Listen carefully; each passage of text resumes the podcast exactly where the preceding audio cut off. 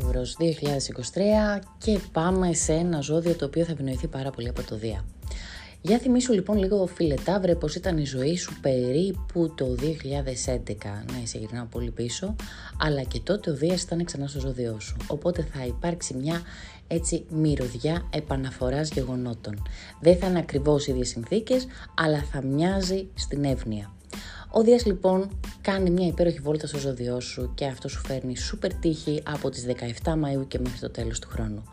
Σου δίνει υπέροχες μοναδικές ευκαιρίες για να ανοίξεις τα φτερά σου και να κάνεις τα όνειρά σου πραγματικότητα και σου φέρνει από έρωτα, επαγγελματική αποκατάσταση, υλικά αγαθά, εισοδήματα και τι άλλο, αυτό για το οποίο φημίζεσαι, ειδονές. Πρόσεξε λίγο τα έξτρα ψώνια και τα έξοδα στα λεφτά, αυτό μόνο. Στα λιγότερα τώρα εύκολα νέα του έτους είναι ότι υπάρχουν δύο εκλήψεις που σε αφορούν άμεσα. Στην πρώτη έκλειψη την ηλιακή στις 20 Απριλίου δώσε παραπάνω προσοχή στο θέμα της υγείας σου, έτσι κάνει τα check-up σου κτλ. Προσπάθησε να μην έχεις πολύ άγχος και επίσης προσπάθησε να μην κλονιστούν οι εργασιακές σου σχέσεις, να μην μελιτοραβηχτείς δηλαδή με κάποιο συνάδελφο. Η έκλειψη που σε αφορά πάρα πάρα πολύ είναι αυτή η σεληνιακή που γίνεται στις 5 Μαΐου επηρεάζοντας λίγο δύσκολα τη σχέση σου. Εδώ πέρα βλέπεις μία επανάληψη γεγονότων σε ό,τι συνέβη το Νοέμβριο του 2022 και είμαι πάρα πολύ σίγουρη ότι θυμάσαι πολύ καλά τι συνέβη το Νοέμβριο του 2022. Ιδιαίτερα αν ανήκει στο δεύτερο δεκαήμερο. Πρόσεξε λοιπόν αρκετά γιατί στις 5 Μαΐου εκεί κοντά υπάρχει το ενδεχόμενο ενός χωρισμού να, και συγκεκριμένα είναι πολύ έντονο αυτό το ενδεχόμενο. Η δεύτερη έκλειψη που σε αφορά είναι αυτή στις 28 Οκτωβρίου, όπου εδώ επηρεάζει θετικά το θέμα διαπροσωπικές σχέσεις. Αυτό θα σου πάει καλά.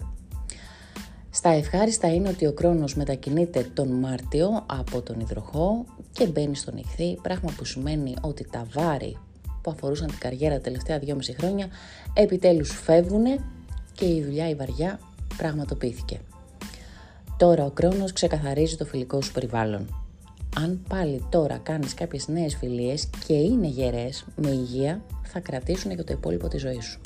Κατά τα άλλα, ό,τι σκάρτο υπάρχει από φίλους, πίστεψέ με, θα φύγει. Από 24 Μαρτίου μέχρι 10 Ιουνίου ο Πλούτονας μπαίνει δοκιμαστικά στον υδροχό και θα επηρεάσει μόνο εσένα που έχεις γεννηθεί τις δύο πρώτες μέρες ζωδίου σου. Αν σημαίνει αυτό, σημαίνει ότι θα υπάρξουν μεταμορφωτικές αλλαγές στο επίπεδο της καριέρας σου. Το διάστημα από 12 Οκτωβρίου έως 24 Νοεμβρίου πρόσεξε γιατί θα υπάρχουν εντάσεις στην προσωπική σου ζωή με τον Άρη να βρίσκεται στο κομμάτι του γάμου και των μόνιμων σχέσεων και αυτό να φέρνει κάποιες αναταραχές και κάποια προβλήματα στις σχέσεις και πρόσεξε το αυτό, πιθανότητα με μαλλιοτραβήγματα. Ενώ από 20 Μαΐου έως 10 Ιουλίου θα ασχοληθείς πάρα πολύ έντονα με θέματα σπιτιού και πιθανότητα με κάποια μετακόμιση.